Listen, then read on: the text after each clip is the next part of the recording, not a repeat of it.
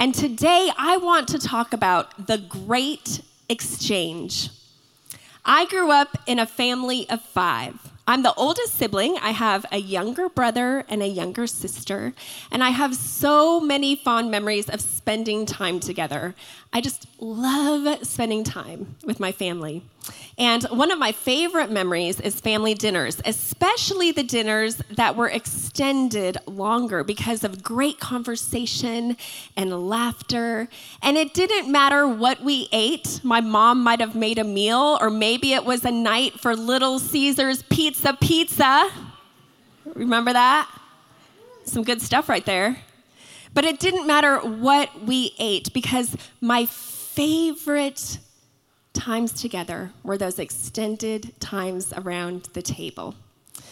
And when I think about it now, perhaps we extended the conversation because my siblings and I knew what was coming next the dreaded chore. We had to do the dinner dishes. And I am telling you, we did not like this chore, especially washing because one of us would wash, one would dry, and one would put away. But if there were a lot of pots and pans and it was your turn to wash, you were trying to get out of that chore.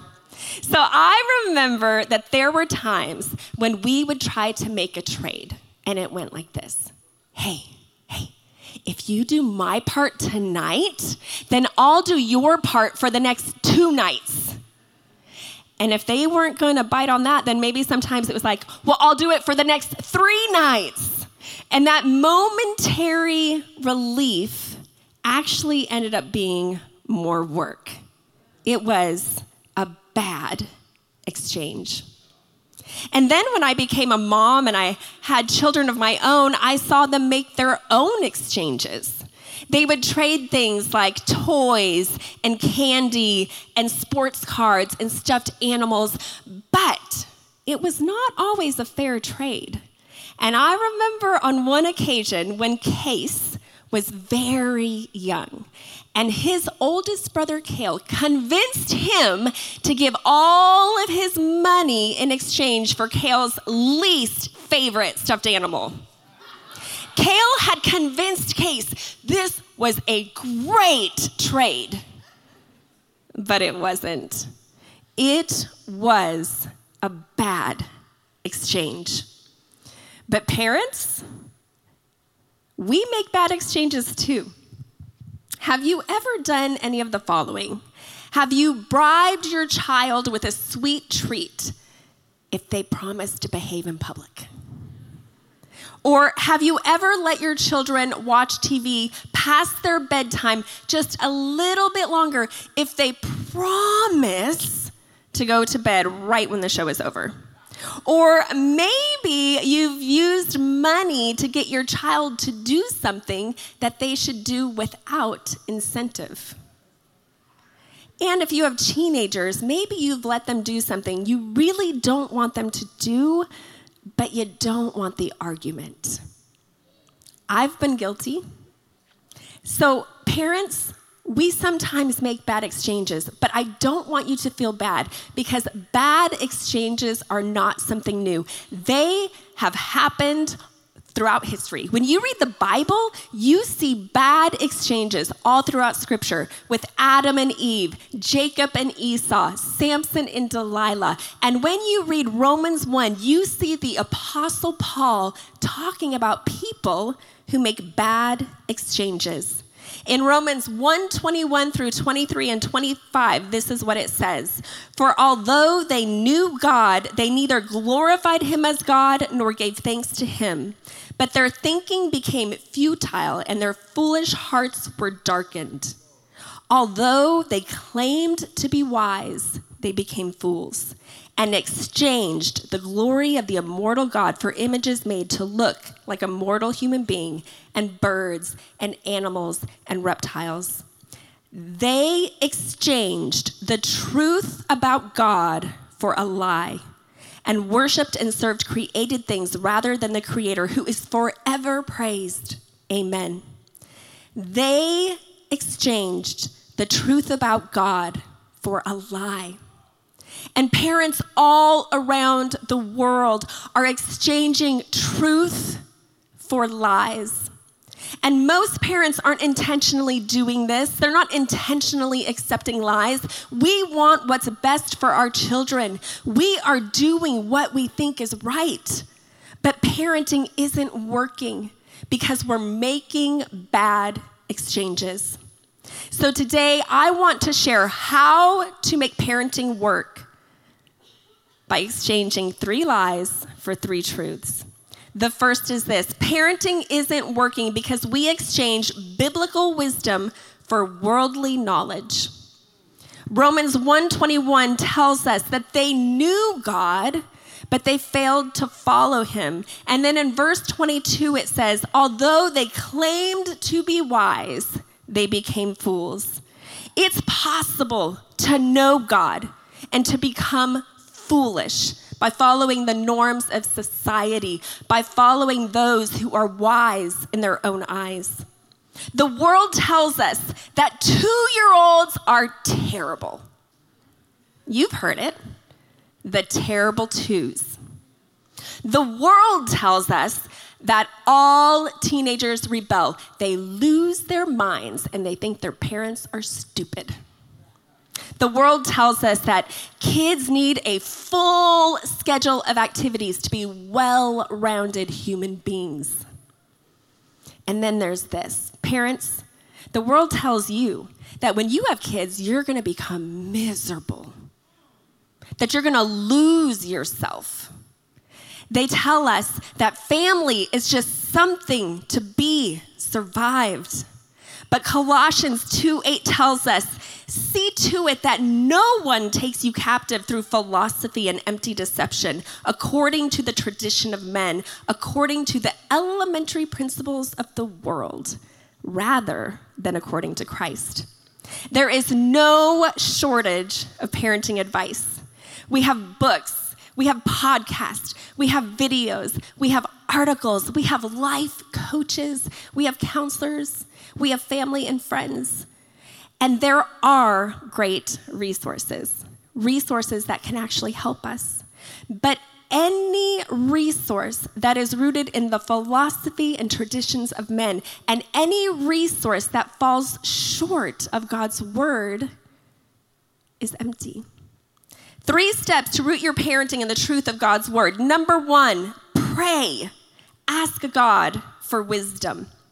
James 1 5 says, If any of you lacks wisdom, you should ask God, who gives generously to all without finding fault, and it will be given to you. You are not alone in your parenting. You're not alone in your grandparenting. God wants to give to you, and He wants to give it generously to you. I can think of so many times in my parenting where I did not know what to do. And I prayed and I asked God for help, and He gave me wisdom, He gave me insight, He gave me direction. You are not alone in your parenting. Secondly, read the Bible. 2 Timothy 3:16 says, "All scripture is God-breathed and is useful for teaching, rebuking, correcting, and training in righteousness." It says all scripture is useful. The Bible has helped me so much in my parenting, more than any other resource that I've sought. And the Bible can help you too. When siblings are fighting in our families and we just want our kids to get along, when we want them to treat each other with kindness, the Bible teaches us in Luke 6:31, do to others as you would have them do to you. When our children are afraid, the Bible teaches us Psalm 118:6, "The Lord is with me, I will not be afraid." When we want our children to develop a strong work ethic, the Bible teaches us Colossians 3:23 through 24. Whatever you do, work at it with all your heart as working for the Lord, not for human masters, since you know that you will receive an inheritance from the Lord as a reward. We want to get the word of God into our children's heart. We want to impress it into their hearts, which leads me to the third thing, and that is impress God's word on your children. Deuteronomy 6 6 through 7 says this These commandments that I give you today are to be on your hearts. Impress them on your children. Talk about them when you're at home and when you walk along the road, when you lie down and when you get up. Scripture tells us to impress to imprint, to instill God's word in our children's heart. It tells us to do it from the time we wake up until the time we go to bed. And there are so many opportunities to do this. And Herbert and I have impressed God's word on our children in several ways. And here are some examples. Um, when we set our family goals at the beginning of the year, we make reading the Bible a yearly goal for our family. And so each year we let our children decide what their goal is going to be, what um, their plan for reading the Bible is going to be, but it's impressing God's word in their heart. And as Karis and I discussed our Bible reading goals at the beginning of the year, um, we both decided that we wanted to read the Bible together in the mornings before she went to school. And so since then, we have read the Bible together on Mondays, Tuesdays, Thursdays, and Fridays. And we are impressing the Word of God on our hearts together. And then I think about our kids. Um, since the time that they were little, Herbert would wake up in the morning and read his Bible and pray in his king's chair um, in the family living room. And as they would come out of their rooms in the morning, they would see their dad reading the Bible and praying. And they have told us how this has made an impact on their life and it has modeled impressing the word of God in their hearts. We pray scripture over our children, especially in specific seasons of their life or in times that they're going through something difficult. Um, our dinner conversations often include spiritual principles. And so I love dinner conversations. We talk about things that are happening in the world, about current events, but we talk about them through the lens of scripture. And this is helping to impress God's word on their hearts. But I think the best way that we've impressed God's word on our children is by modeling Christ likeness. Herbert and I are far from perfect parents, but what you see at church is who we are at home. There's not a church version of Herbert and Tiffany and a home version of Herbert and Tiffany. We are the same in all environments. And I know that this has made a difference in our kids' life to model Christ-likeness. James 1:22 says, "Do not merely listen to the word and so deceive, deceive yourselves. Do what it says." And it is so easy as parents to deceive ourselves and to think that the words we are speaking carry more power than our actions when in reality, more is caught than taught. Actions speak louder than words. Your children will model what you do, not what you say. So, parents, I encourage you today make a good exchange. Gain biblical wisdom, do what it says, and impress it on your children's hearts. Secondly, parenting isn't working because we exchange being planted in the house of God for participating in recreation.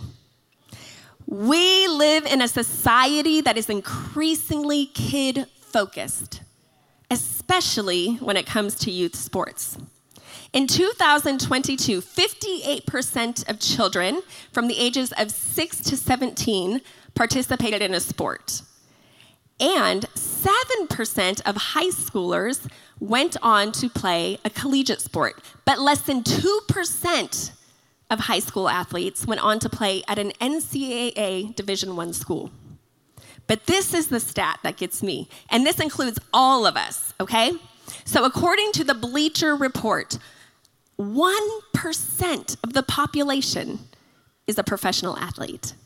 So that's a big drop off.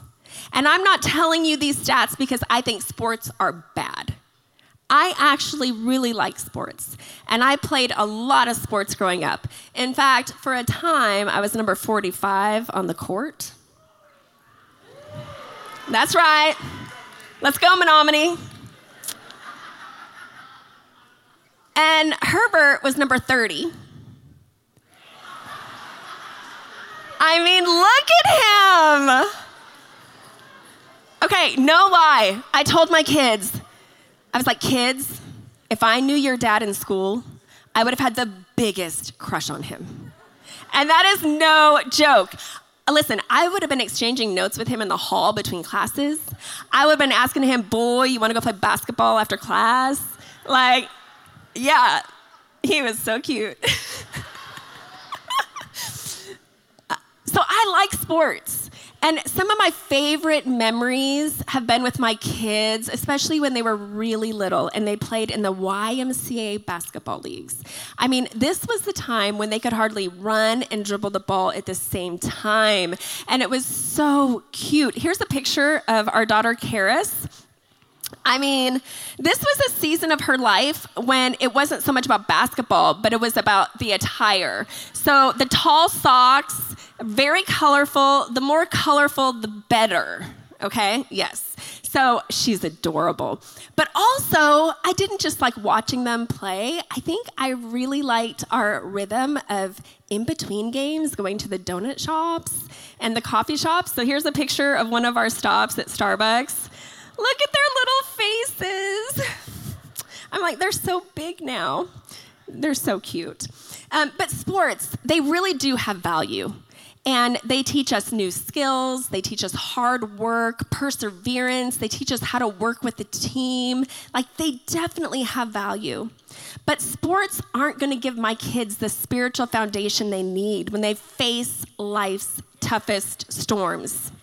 And I don't know where I'd be today if my parents hadn't built my life around the house of God. I really don't. I grew up in church, and when I went to church, you went on Sunday mornings, Sunday nights, Wednesday nights, and a lot of nights in between. And sometimes I fell asleep on the floor or on the chairs at the church because service went so long. One day, I remember my siblings and I had this great idea. And so we made a trade with my mom. And we're like, Mom, since we have been at church so long tonight, it's so late, you should totally let us sleep in tomorrow and not go to school. And she agreed. So, hey, that was a really good exchange for us, okay? but church was the place where I learned about God I learned about his presence. I was discipled. I had life giving friendships. I had people that cared about me, that supported me, that wanted to help me. And when I faced storms in my adolescent years, and some of those storms were big, I was able to stand because I was planted in God's house. And I am so thankful to my parents that they made a choice to choose God's house over other activities.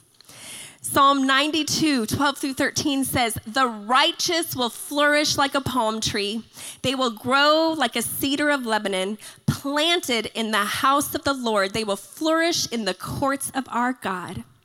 Did you know that palm trees are stronger than regular trees? They can withstand winds up to 145 miles per hour. They can bend 40 to 50 degrees without snapping. And when earthquakes come, and when other trees are uprooted, when structures and homes are destroyed, palm trees remain standing. And just like you, and just like me, our children will face storms in life, but if they are planted in the house of God, they will bend but they will not break. They will stand and they will flourish. When your children are planted in the house of God, heartbreak happens. And they bend and they stand and they flourish. When they're planted in the house of God, loss happens and they bend and they stand and they flourish. When sickness comes, they are able to bend, stand, and flourish. I am telling you, your children can withstand storms when they're planted. And when the challenges come, and they will come, they will be able to bend, stand, and flourish. Your children can withstand life storms. But there's more. Because being planted in the house of God just doesn't help your children withstand life storms, it actually improves their overall quality of life. In 2020, the Oxford academic reported on a study conducted by the Journal of Epidemiology, and this study was regarding the benefits of church attendance. The study concluded that those who attended church at least once a week versus those who didn't attend church at all have a greater longevity. So they live longer, they have healthier behaviors, meaning less substance abuse, they have better mental health, less depression, less anxiety, less hopelessness, less loneliness, and they have greater psychosocial well being, meaning they have greater life satisfaction, purpose in life, and overall positive effect. So, isn't it cool that God's word is true? That being planted in God's house is not just a biblical truth, but it is backed by science. It is backed by medical research. The benefits are massive. And that's why we have environments for your children at People's Church. We care so much about children. So we have ministry environments for birth all the way through high school because we want to help your children to know God, to grow in God, to discover their purpose, and to make a difference. We are here to partner with you, but you have to take advantage of the partnership. And I know that making church a weekly habit is new for some of you. I know that it might feel challenging because it is. It's not easy, but it's worth it. I still have flashbacks to Sunday mornings when my kids were young. And Herbert would leave early to prepare for church, and so I would get the kids ready. I would wake them up in the morning, I would feed them breakfast, get them dressed, and then we would look for the shoes because where do shoes disappear to on Sunday mornings? but they always disappear. In fact, one Sunday we walked through the church doors and one of my kids had two different shoes on. I was like, we're already here. We're just, you're going to do it. but I have those flashbacks. I have the flashbacks of Sunday mornings, the day that seems more challenging than any other day of the week, right, parents? It's like, hello, Sunday, hello, chaos. But we're gonna do this. and so we would walk through the doors. I would be carrying my baby carrier on one arm, and then on my other arm, I would have my other three kids like a chain, just holding hands. Like everybody, we're just looking for cars, we're walking in. But we made it, and it literally felt like an accomplishment. Was it easy? Absolutely not. But it was worth it. I would do it again and again to have my children planted in the house of God. And when they started middle school, I started to take them to Epic, our youth ministry. And again, Wednesdays could feel hectic. After work, after school, trying to get the homework done, preparing for the test. And then honestly, it was just kind of a free for all. It was whatever you can find to eat, just get something in your stomach. And then I would get them in the car and we would drive to church and they would go in and then I would wait for them to get done. And then when they were done, we get back in the car and drive back home. And sometimes I would have thoughts like, oh, I could be relaxing at home right now. Or, oh, I could be getting so much done right now. But I'm telling you, the commitment to get my kids to the house of the Lord was worth it every time. Easy? No. But worth it? Yes. And then as they got older, my kids had opportunities to play on sports teams or be involved in events that were happening during church hours. And as a family, we just decided to make church a priority. And this was something that we communicated with our kids about. And so for us, sometimes it was just a no, we're not going to do that activity. And then other times there was compromise. And perhaps we talked to the coach and let them know, like, we would love to be a part of this team, but during church hours, our kids will be in church. And sometimes it worked out and sometimes it didn't. But church was the priority. And this isn't about being legalistic, okay? So there were times that our kids missed a Sunday for a game or event, but the key was church was our habit and not an occasional happening. Church was our habit, not an occasional happening. And, church, I just want to encourage you today that it is worth it. It is always worth it to bring your kids to the house of God and to get them planted into God's house. I want to encourage you today to bend, stand, and flourish with your children and make the good exchange. Number three, parenting isn't working because we exchange focusing on the creator for focusing on created things. Romans 1:25 says, "They exchanged the truth about God for a lie and worshiped and served created things rather than the creator who is forever praised." Paul was writing about people who shifted their focus from the creator to things created by man. People who had shifted their focus from God to idolatry.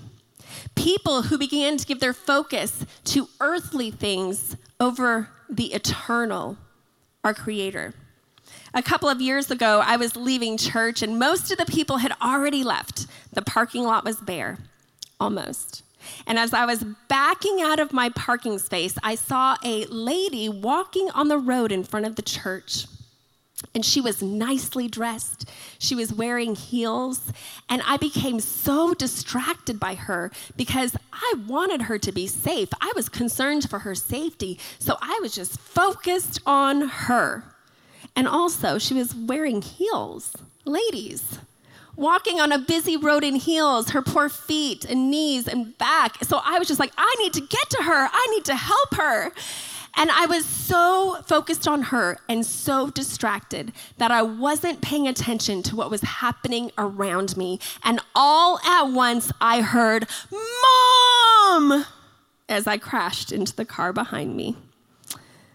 I know, it's very sad.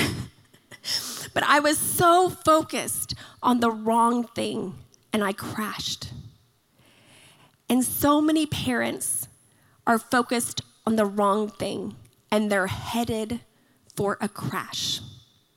Proverbs 22 6 says, Direct your children onto the right path, and when they are older, they will not leave it. Parents, our children are passengers in our car of life. We are directing them, but the question is, where are we directing them to? They are listening to us, they are watching us, they are following our example. Are we leading them to man made earthly things, or are we leading them to focus on our Creator who is eternal? The earthly says focus on gaining money, on gaining riches, on getting possessions, but our children can gain the whole world and lose their soul. Matthew 16 26 says, And what do you benefit if you gain the world but lose your soul? Francis Chan says, Our greatest fear should not be of failure, but of succeeding at things in life that don't really matter. And yes, I want my children to be successful, but not without Jesus. And I want my children to be educated, but not without Jesus. I want them to accomplish great things in this world, but not without Jesus. I want my kids to have Jesus more than anything else in the world. The earthly says focus on building your name, build your image, gain popularity, get status, get likes. But I want my kids to have Christ like character more than popularity. Booker T. Washington said, Character is power. The power of our kids' lives will be their character, not their popularity, not their status. Coach John Wooden said, Be more concerned with your character than your, your reputation because your character is what you really are, while your reputation is merely what others think you are. We want to focus our children on character, to be strong on the inside, to be people of their word. We want them to focus on character so that they do the right thing even when no one else is watching. And I remember when I lost focus in high school, I was in a bad place. But I'm so thankful that I had parents who knew how to refocus me on Christ and refocus me on my Christ like character. I am so thankful for, for my parents. And so today, to all of you parents, I want to say that nobody intends to crash, but it's so easy to get distracted by what's happening around us, by what's happening in the world.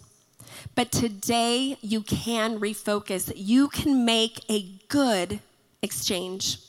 God has given your children to you, He has entrusted them to you, and He gives you everything you need to make parenting work. He gives you His word, He gives you His church, He gives you direction, He gives it to you generously. You can do this. You can. It's not easy, but you can do it. Whether you have babies, toddlers, teenagers, you might have adults, you can focus them on what matters. You can focus them on the way that they should go. You can make a good exchange today.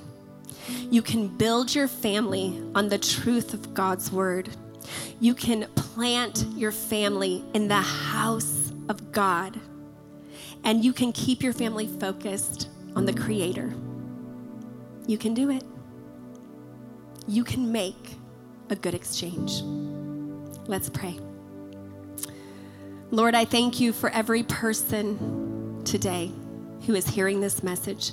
Father, I thank you for the parents today. I thank you for the grandparents.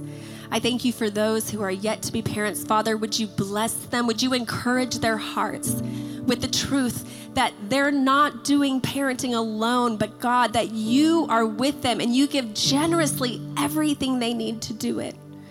So, Father, would they leave today with a new passion, Lord, with a new conviction that they are going to raise their children in the fear of the Lord.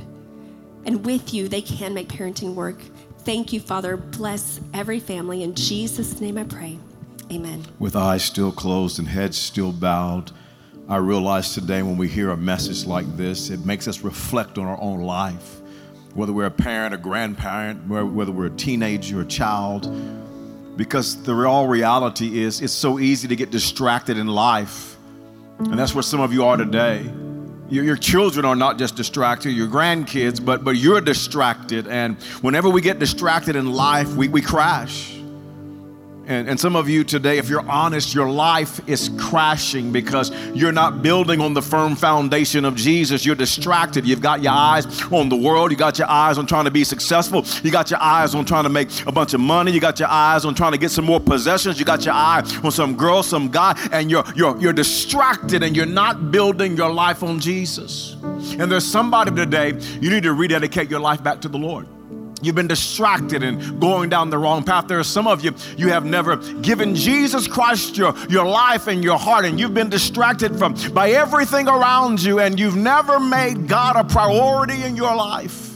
And today's the day to give your life to Jesus. Don't keep going through life with crash after crash after crash.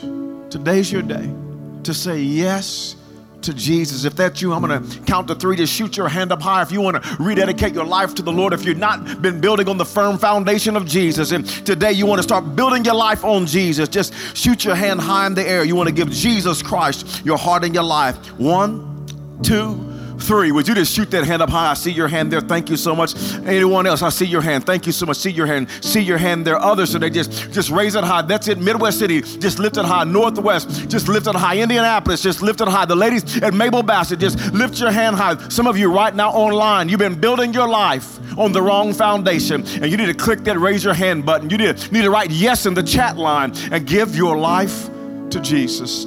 I'm going to ask every hand that's raised at every single location. So many hands went up here. And I'm going to ask you to pray this prayer. Confess it with your mouth, believe it in your heart, and God's going to wash away your sins. Would you pray with me right now? Heavenly Father, I, I turn away from sin and, and all the distractions of this world. And today I confess that Jesus is my Lord and Jesus is my Savior. I'm making Jesus the foundation and the focal point of my life from this day forward. My life is yours. In Jesus' name I pray. Amen.